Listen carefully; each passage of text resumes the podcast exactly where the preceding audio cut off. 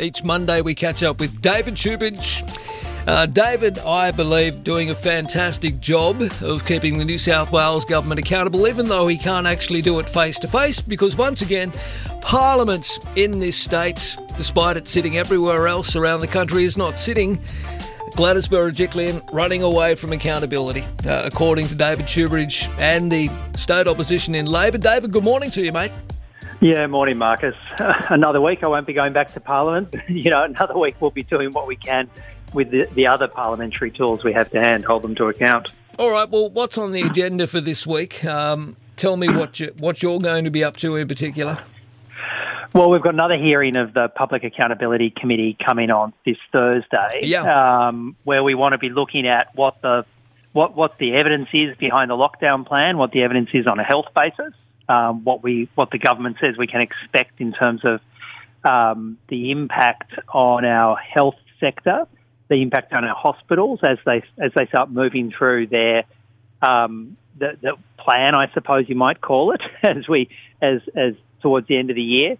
Yeah. Um, also looking at what the economic um, plan is, if there is an economic plan, particularly for Western and Southwest Sydney, and and, and the questions we'll be asking this week will will have benefited from. We had two hearings last week, which provided a, an extraordinary um, um, amount of evidence uh, about just so much that's that's missing in the response so far. Mm.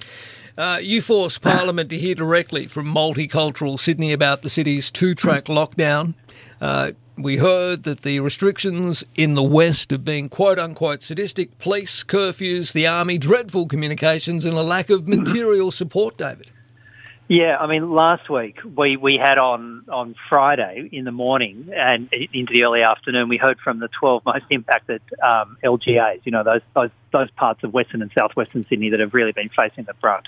Yeah. And the anger that we got from community leaders it was just it was just extraordinary. The, the sense of being persecuted, the sense of these two Sydneys, the um, um, you know we had community leaders, particularly multicultural um, Sydney, say that things like the curfew, the complete lack of um, any kind of uh, coherent health evidence behind the curfew, it being imposed upon um, Western and Southwestern Sydney, where actually the curfew hurts the most because it's the part of Sydney that has the greatest degree of shift work, working around the 24 hour clock to keep our city running.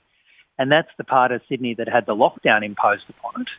We had, um, we had community leaders come and give us evidence about how young people were being stopped three and four times when they went out to do exercise, about the oppressive concept of having um, police choppers circling over circling over their homes. Yeah. Put so many police on the streets, and they pointed out, well, that's happening to them, you know, in Merrylands and Fairfield and um, and Campbelltown. Well, that's happening to them. They're getting these images of people, you know, partying and relaxing and wandering about in, in the rest of Sydney. And and no on the beaches in particular. Uh, I mean, the optics, the optics we saw from uh, not last week, well, not this weekend gone, but the weekend prior, uh, would have obviously led to great anger in the west and southwest, where you had literally tens of thousands of Sydney siders, and I don't blame them, um, sunning themselves, lying on towels, and all the rest of it on our beaches and on the, the grasslands around our beaches. Uh, getting their vitamin D after mm. some mixed messaging, I thought, from uh, the health minister who said, well, you know, um, outdoor exercise and getting some sun is good for you. Well, tell that to the people in the southwest.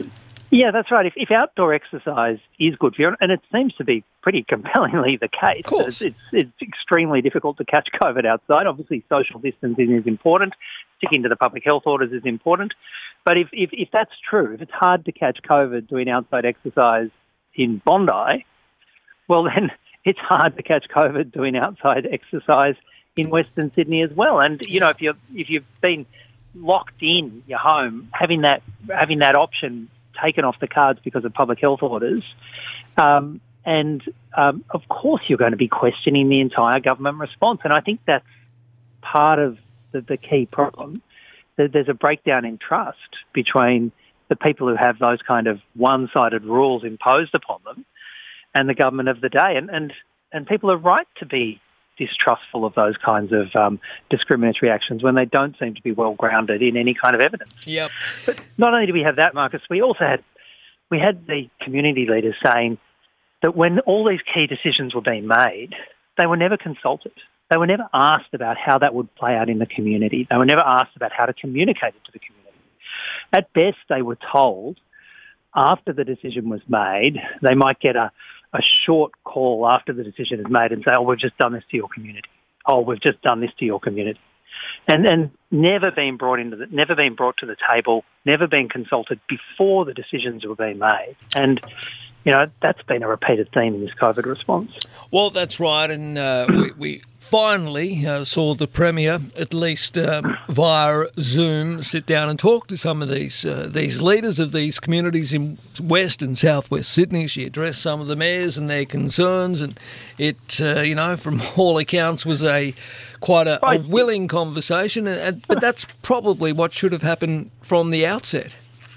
Well, absolutely. We, we had two of the mayors come and talk to us as well, um, Canterbury, Bankstown, and Penrith, and um, and they said that you know even in that meeting it was still very contested. There was no real opening up, no real um, no no discussion, no no promise from the premier that they'd be part of the consultation before decisions are made going forward. Again, it was just like a, a make-up meeting that had been forced upon the premier because that she'd refused to meet with the mayors for weeks and weeks and weeks and weeks.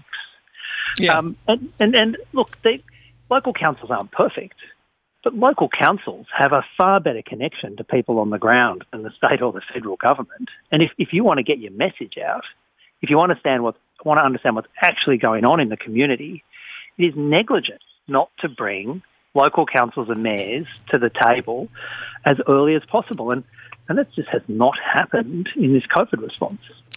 Now, you uh, said last week that um, there's a push for 15,000 vaccinated uh, people uh, to be a part of the Everest. Um, Sydney's Everest crisis cabinet pushing big crowds at a horse uh, cruelty and gambling event uh, before even having a plan for when kids can see their grandparents. Um, you know, I, I tend to agree with you. I was a little frustrated when I read this story last week. Look, the, um, the, the idea that we would gamble with our public health, we would gamble with having to reimpose lockdown measures again in order to allow the Everest race to proceed with 15,000 people at a racetrack. The idea that that's even on the table is just extraordinary. By all means, if, if we can if we can loosen lockdown measures consistent with the public health advice and allow people to get back to work or allow people to catch up with their families or allow community events to happen, um, then, you know, all COVID safe, then yeah, by all means, let's be doing that. Let's look at the health advice, see what we can do. Let's, yeah. But the idea that we would be pushing the envelope and risking having to have a sort of yo-yo lockdown again, go back into lockdown again because the government wants to have a, million dollar horse race with 15,000 people at a racetrack. I mean, is this actually happening, Marcus? Is that is that well, I don't think what it will. the crisis cabinet is, is spending its time discussing? I can't see it happening. Uh, I think there'll be hell to pay if it goes ahead. What what date are they looking for? Um, uh, the sixteenth, I think it is, sixteenth yeah, yeah. of October. Even yeah. before this so-called Magic Freedom Day, you know. Yeah. The um, I just, but but even if it doesn't happen, hmm. the thought that it was the subject of serious time being spent in the cabinet discussing that rather than discussing how we get the number of ICUs open, how we make sure we get um, jabs in arms, how we make sure we deal with things like. I mean, last week we heard about the the, the, the, the crisis in terms of reaching out to Aboriginal medical services in far western and western New South Wales. That's what the crisis cabinet should be talking about, not whether or not they can rapidly get a horse race up and running. All right, finally, I want to play you a, a little bit of audio from the Prime Minister. Um, I'll, I'll, do this because you've made some mention of it in your social uh, social media over the last week. I expect my ministers, all of them, and I, and myself, to uphold the ministerial standards and to act in accordance with those ministerial standards. And uh, Mr. Porter, by taking the decision that he has done, that reinforces our government's commitment to those standards. We hold ourselves to them, and where we believe that people need to take action to ensure they are upheld, then they have. Uh, look, I don't know. Uh, I suppose. Only Scott Morrison would be able to spin something like that. Uh, I mean, it came five days too late, as far as I'm concerned. Uh, Christian Porter is gone, but just to explain, in your opinion, why Christian Porter had to resign. Well, if, if you're a politician and you're responsible to, um, to, to, to the electorate, people need to know who pays for you to be there. People need to know who you owe financially um, um, for, for being in office, and, and people therefore need to know who's paying you.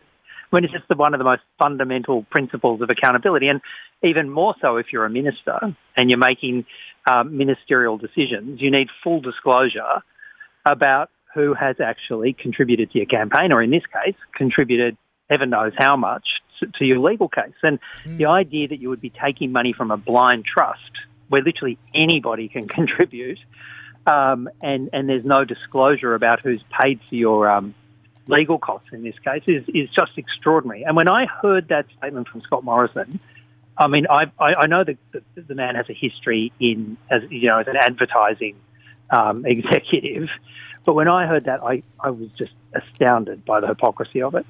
Scott Morrison did not act. Scott Morrison knew about this for five Well, didn't he days. have to uh, seek advice, which I found just absurd? I mean, what does it say that a prime minister or any uh, leader needs to actually um, seek advice on whether or not this passes, you know, the pub test? That that's concerning. Well, well I mean, the, the prime minister is meant to set the standards. He's meant to say what is or isn't acceptable. But even so, I mean, the, the ministerial code of conduct is absolutely clear.